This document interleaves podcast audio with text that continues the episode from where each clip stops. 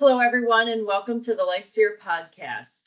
Today's guest is Nancy J. Kelley, JD, a nationally recognized executive who has driven key strategic initiatives in science and medicine for more than 20 years.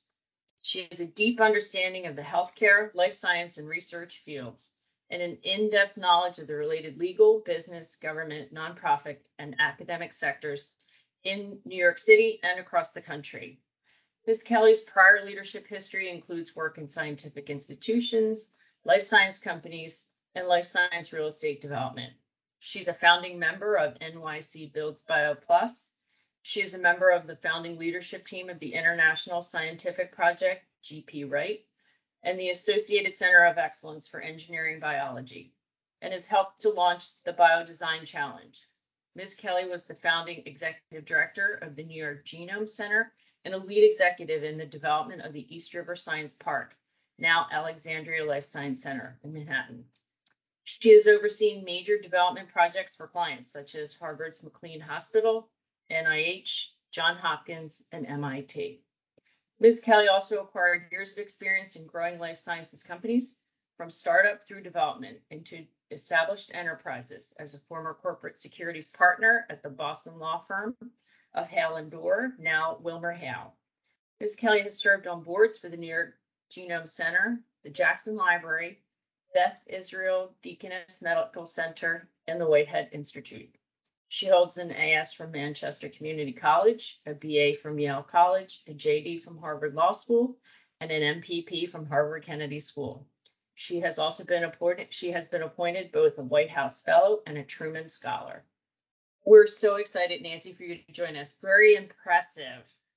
Today, I really wanted to kind of have a conversation with you. Um, again, uh, just a, just a, a, a, really storied path and, and career uh, that you have, and really a lot uh, of accomplishments. Um, one of the things um, I have you ha- having quoted as saying is that um, technology not only changes uh, the way the world works, but it also changes the way we work in the world. So I thought maybe you could just give a little bit of insight into your thought process and perspective behind that.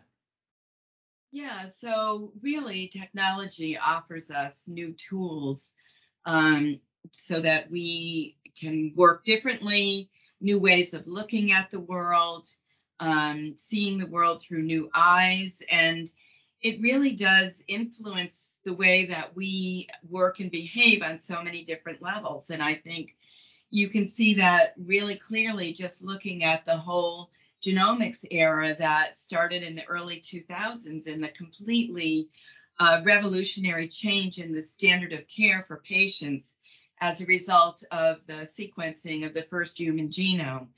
Um, and and so obviously that's a way that we work in the world right? Um, the other that we're seeing right now with all of us we're wearing fitbits we're wearing Oura rings you know um, all of these uh, mobile diagnostic tools which are allowing us to track our health care to take an active participation in keeping ourselves healthy and well and improving our quality of life um, that's only going to continue and speed up. Um, and so those technological advances, you know, uh, changed the way the world works by giving us those tools, but it changes the way we behave in the world as well. Most definitely. Very, very good points be made. So some might say, um, and as you have said, that many refer to the changes we are experiencing as a fourth industrial revolution, um, in a way characterized by a fusion of technologies that's blurring the lines between the physical, digital, and biological realms. So maybe you can just add a little bit more about your thoughts in that space. Yeah, you know, there's two um, quotes that I absolutely love and that I think really encapsulate um, everything that we're going through right now in terms of the rapid pace of technological change and advancement in science and biology, which is making the age that we live in one of the most exciting in history, in my mind. Um, and the first was Craig Venter, you know, who obviously was a partner in the sequencing of the first human genome. And he said if the 20th century was a century of physics, the 21st century will be the century of biology. Um, and Steve Jobs agreed with him. He said the biggest innovations of the 21st century are at the intersection of biology and technology. And we're only 20 years from the time that both of them made those statements, and we are already well into that shift. And we can see it in the life sciences and healthcare market, which is dynamic, changing, evolving year over year, you know, driven by rapid technological change. Yeah, and and that clock is really, as you said, rapidly accelerating. So one of the things um, some people might assume is that it's a bit of a straight line if you want to be in the life sciences. So you may go out of you know junior high and find yourself in high school and automatically already know you would like to be in the research space or you might want to be bringing product to market but i know that's not you know the way that your path has has uh, taken uh, to get to where you are today. So maybe you could talk a little bit about how it is that you ended up to kind of be involved in all these very exciting um, truly transformational uh, initiatives um, and how you you know how you came to be here. Yeah so that's a very long story. And you know i have to say for some people it is a straight line and that's fine um, for me it was not and um, you know i mean i think it's really important to allow yourself the freedom to pursue your passion and what i did was i I worked very hard at everything I was doing, but what I really did was wander around doing things that I was intensely interested in. Um, and now, if I look back, it looks like a straight path, but it really wasn't. It was a very crooked path that sometimes took turns that I didn't know where they were going or how I was going to get back on the path. Um, but um, I, I do think it's very important to be driven by passion. I think it's important to be driven by purpose. I've always told the people who work for me, I'm not your boss. I've never had a boss in my life. I've only had a mission. Um, meaning my work is my mission and I don't n- need to be told what to do. I can do it and I will do it. You know, you you drive it when you're that um, interested in it. So I think that is extremely important. You know, pursue your passion and have a mission in life, and the rest really does fall into place. Love that. I, I think that's really, uh, really uh, a great way to go about how it is that you go through the day and, and your life, right? So it's not necessarily work per se; it's actually a passion, a mission, a goal. Right. Um, so I think one of the things um, you and I have had the good fortune to have our paths cross, um, and and I do truly believe sometimes that paths cross for a reason, um, is um, the Builds Bio initiatives that Builds Bio Plus initiatives that you are working on. I know you started in the New York City area um, in the early part of 2018, and now as we're in 2022 um, you and I had uh, the opportunity most recently uh, to start something here in the greater Philadelphia area. So um, I find it an extremely compelling and, and very innovative kind of concept of collaboration. So maybe you could just give us an idea of where do you see, because it sounds like you do have this this ability for longer term vision. Where do you see kind of all of this as it intersects the the components of the life sciences and and how you know can we all join together behind this to to kind of build that better future. Well, you know, I mean, just to step back and give a little bit of context, um, in 2018, uh, a group of us that had been working on life science development in New York City for about 20 years um, got together and really were commiserating about the fact that the progress was not fast enough and that something needed to be done to raise the visibility. And this was especially um, important in the development of new laboratory space in New York at that time because uh, we had um, created a number of incubators that were graduating large numbers of startup companies, but they had nowhere to go in New York because there was no private lab space available. And in New York, of course, the real estate market is huge. Uh, and the life science industry is a blip on the radar screen. Uh, and so, for most of the large developers in New York City, they really weren't taking notice of the need for lab space. And they didn't have any knowledge of what scientists needed in the lab space, um, the regulatory requirements for building it, um, and how to maintain it. And so there was only the specialized developer Alexandria that was uh, here in New York at the time. So we held a symposium that was designed to bring the life sciences and the real estate communities together to envision the future using biology in New York City. Uh, and we conceived it as a full day of discussion uh, from 8 to 4 with breakfast, lunch, and a reception at the end of the day. And everyone said this is never going to work. Real estate people don't come to meetings for more than an hour, and life science people won't talk to real estate people. But the right. truth is, it really captured imagination. And we had 275 people at the Academy of Sciences here in New York, and it was sold out.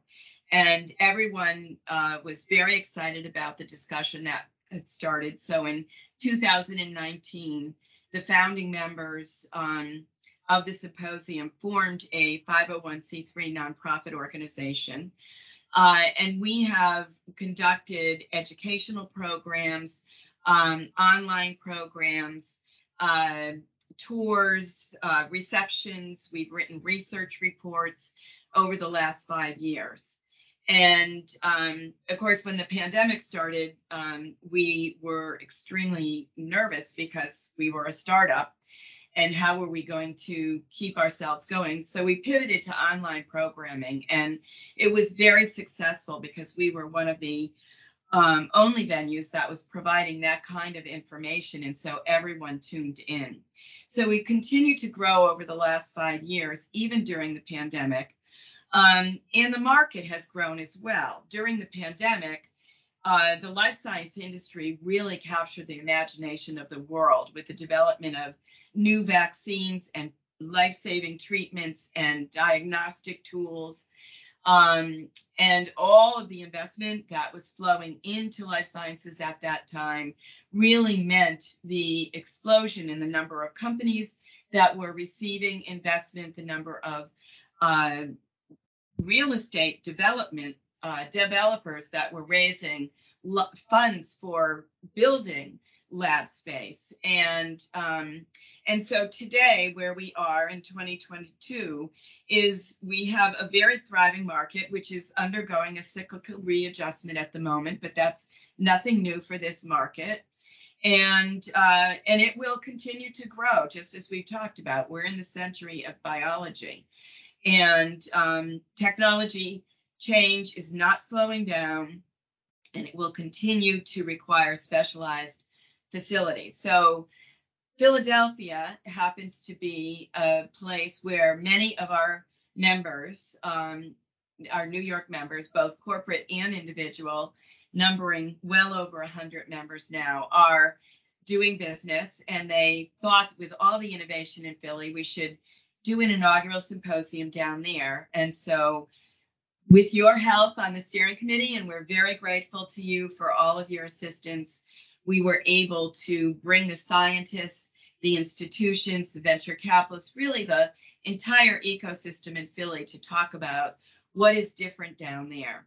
And the reason it's important is because, um, you know, President Biden just announced last week a national biotechnology and biomanufacturing initiative which I've been working on um, for over 10 years in terms of trying to bring this to the attention of the policymakers to keep the US in a competitive advantage in the world. So I'm really happy this took place. This means um, the continued growth and development and increased policy emphasis on biology throughout the country. Um, and it means that each of the subclusters will have a, you know, kind of a specific expertise that will set them apart. And by linking the different subclusters from New York City to Southern Connecticut to New Jersey to Philadelphia, we will be able to allow the flow of communication uh, and connections to increase activity, transactions, and growth. Yeah, I love the way that you're kind of pulling together that idea of collaboration because, you know, patients uh, don't care how many people it took. They just need it all to come together to help to bring that therapy That's to right. them. So some of the things uh, I think that are uh, going on in the Philadelphia area center around some advancements and um, technologies uh, and clinical success in the in the cell and gene therapy uh, space. In fact, some folks are kind of labeling it Cellicon Valley. Mm-hmm. So I wonder if you know talking about innovation and evolution, maybe just um, share a little bit of your thoughts um, about how the industry is going to continue to evolve uh, as a as a as a result of these technological and clinical successes. Yeah. So um, just to review a couple of the ones that were actually introduced by the scientists and discussed at the Philly Symposium. Um, we have Luxturna, which is an in vivo gene therapy for inherited retinal dystrophy, um, meaning that people will have total blindness by the time they're 40. Um, but two ophthalmologists at the University of, of, Pennsylvania commercialized a company called Spark Therapeutics. And this technology, which treats this, um, and the original 20 patients that were treated in phase three clinical trials have improved their vision three years later. Um, and but the you know the downside of this is that the cost uh, of this treatment is a million dollars for two eyes. Um, and then we have Kymriah, which is a treatment that uses the patient's own T cells uh, to recognize and attack cancerous cells. And this has been used to treat a young woman uh, with ALL whose remission has lasted 11 years. And it's the first real case where there sounds like there's a cure for cancer. Um, and now Novartis is offering the treatment at a cost of $475,000. So the I think the technological advancements are here to stay. Uh, there was a venture capitalist that was talking about that at the symposium um, and really believes that this is going to become part of the standard of care. But we have to figure out how the these exciting discoveries will be able to be made universally uh, available. Um, we can't, you know, people are not going to be able to pay a million dollars a person for these treatments. Insurance companies will not be able to reimburse for that kind of cost. Um, so how do we offset the high cost of the techniques to make them affordable and accessible? And how do we offset the sometimes serious side effects that are going along? Of course, that will happen with continued evolution of the technology. I 100% agree. And I think one of the themes in a lot of this is I don't want to use the word convergence because I think it's overused sometimes, but technology is really facilitating um, advancements now. And I know that you have worked with a lot of technology. And I think maybe um, some thoughts from your perspective of what is the influence that it is having on life sciences? I, I think there's a lot of it, but your perspective. You know, I mean, the thing that I am the most excited about is um, not only how technology is changing healthcare and our therapeutic approach to medicine, but how it is opening up all kinds of new energy, uh, new uh, industries, from new materials to energy to um, advanced diagnostic testing to syn- synthetic biology, um, where you know companies are actually creating compounds like palm oil that will help us to stop cutting the rainforest down. You know, tissue engineering that is transforming the way that we are um, able to use uh, transform biologically active materials into functional tissue, wearable technologies, which I've also already mentioned. And all of this is really creating an emphasis on how we use we we we change from the use of chemistry to the use of biology in order to feed, fuel, and heal the world. And today you're seeing investment firms and accelerators like SOSV and IndieBio who are investing in the new biotech to transform the planet and the way we live. Companies like Ginkgo Bioworks, you know, their genome factory is basically transforming the future. Um, they were at the summit that President Biden, you know, held last week. Uh, and just a few of the companies that they've invested in, you know, TomTex creating plastic-free and 100% biodegradable alternative to synthetic and animal leathers. Bosc Food using mushrooms to create cuts of meat. Um, NotCo is a is a actually Chilean company uh, that is um, moving from animal-based food products to plant-based and was the first food company to have a billion dollar valuation. In 2021, it was announced amongst the world's most innovative companies. Um, and then companies like Opentrons, uh, which is here in New York and is also a unicorn, that basically has transformed a simple pipetting robotic machine into a high throughput diagnostic uh, test for COVID 19, running 15,000 tests a week.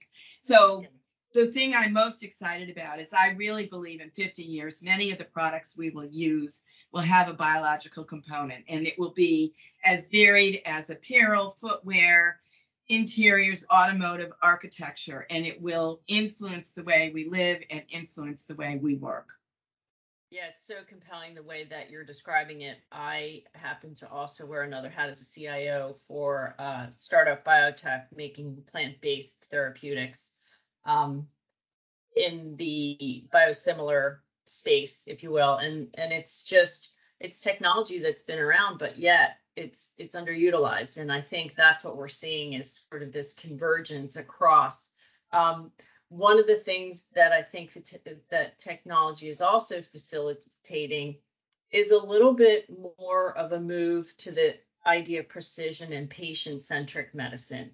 Mm-hmm. So, really focusing where a patient, not all patients, but you as the patient, what is it that you need? How is it that we can really focus on delivering what the the results that you need. And um, I think that um, the conversation around what's that dynamic look like between maybe the construction or the concept of facilities today versus where we may see that shift as we look at a more patient centered, patient focused um, concept and delivery.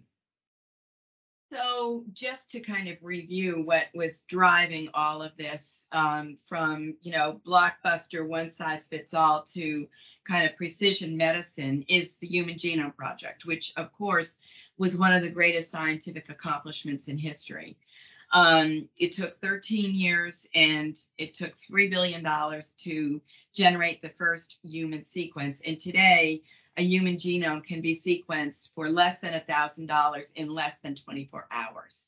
And what this means is it can be done at a patient's bedside and provide a doctor with that patient's genetic blueprint, which says what they are predisposed to and what kinds of mutations or regulatory alterations may be causing their disease. Um, and um, and this is very exciting because now medicines are being developed which will be tailored toward that patient and be more effective for them. Uh, but it also means that the places where these therapeutics are developed or scaled up and where they're administered have to become closer together. So you're going to, I think, be seeing a fusion of the research and delivery environments um, in in facilities where you have both research and clinical applications taking place, you know, side by side. And of course, now um, we have CRISPR Cas9 for gene editing, and there's a lot of work going on and approved therapies coming uh, through the line using those techniques. Um, and so it really is going to change uh, the way the facilities are that, and you see it in Philadelphia. Um, you know, you see the cell manufacturing facility being developed by Spark uh, Therapeutics downtown, um, close to where they need to be, close to where the hospitals are. Um, very important. I think this kind of underpins uh, a big part of the conversation with regard to, um, and I think you mentioned it a little bit earlier in our conversation, which is, um, and you were kind of describing the the the dynamic, I guess, that was occurring in New York was just the lack of space, the lack of the correct space, right? Not right. the lack of space in general, but the correct space. And the life sciences require um, a significantly more, I'll call it regulated and stringent uh, facility. Um, and I think that's a key point that maybe I kind of, even as I listen to you talk about the fact that there is so much real estate people consider in New York, and yet not enough.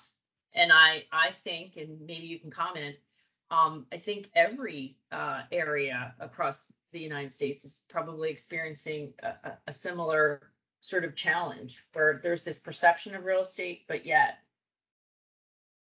Yeah, I mean, I think, um, you know, we talked about the insurance uh, challenges and the cost of these new treatments, but a number, another really important barrier uh, to you know kind of uh, overall application throughout the country is the difference between community hospitals and tertiary care hospitals and the training that um, providers have in those two different facilities.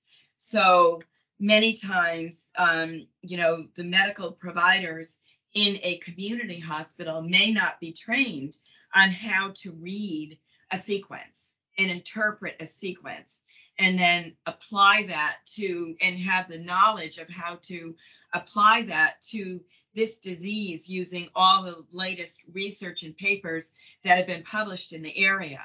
Um, that's where our tertiary care uh, facilities come in. But if these are going to be widely um, adopted so that we have uh, general newborn sequencing, which will show predisposition to disease and allow doctors to track that over the life of a patient to keep patients well rather than just to treat disease, then we're going to need more and more providers that are skilled in this area and deeply trained on how to provide this kind of care.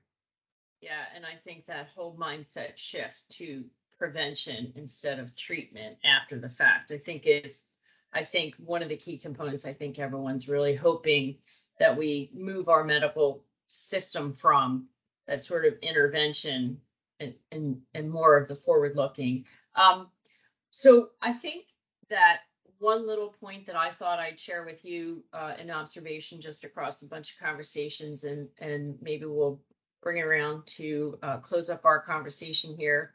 Um, I think one of the things I keep hearing is that while there's volumes of data, and I know Nancy, you worked in the past in pulling together some really compelling data with regard to the New York real estate uh, and and the the spaces available for life sciences and whatnot, is um, with all of this, I think data is key in order to provide, you know, going back to our technology conversation, et cetera, the, the, relevant data that is necessary in order to make these informed decisions. So while we have a fire hose of data available to us, not all of it's necessarily good data.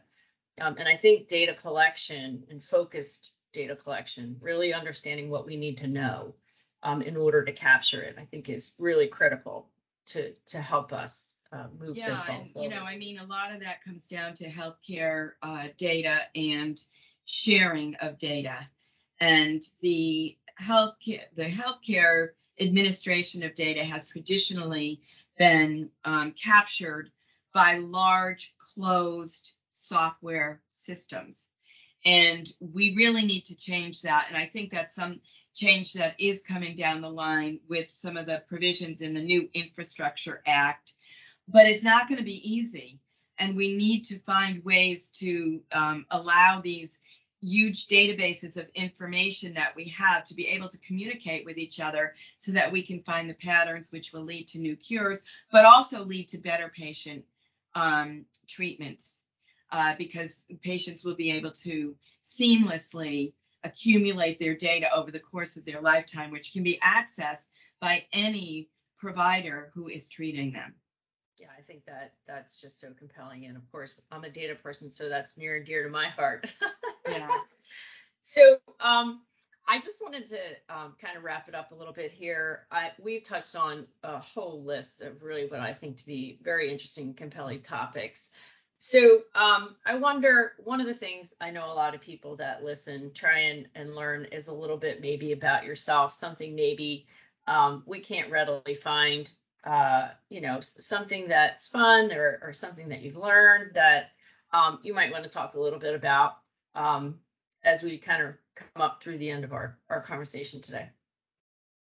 Yeah, you know, I think that um, as I look back on my life, one of the things that has been the most fun is the um, wandering around the world that I've been able to do. So um, when I worked in the White House, you know, we went from Japan to Shanghai to Hong Kong during the period of the Beijing uprising, and then visited some of the camps in Cambodia, which were so devastating, and Thailand. And then I was in Moscow when Glasnost was happening, and um, really had an, a variety of very, very interesting experiences in the midst of all those historical happenings.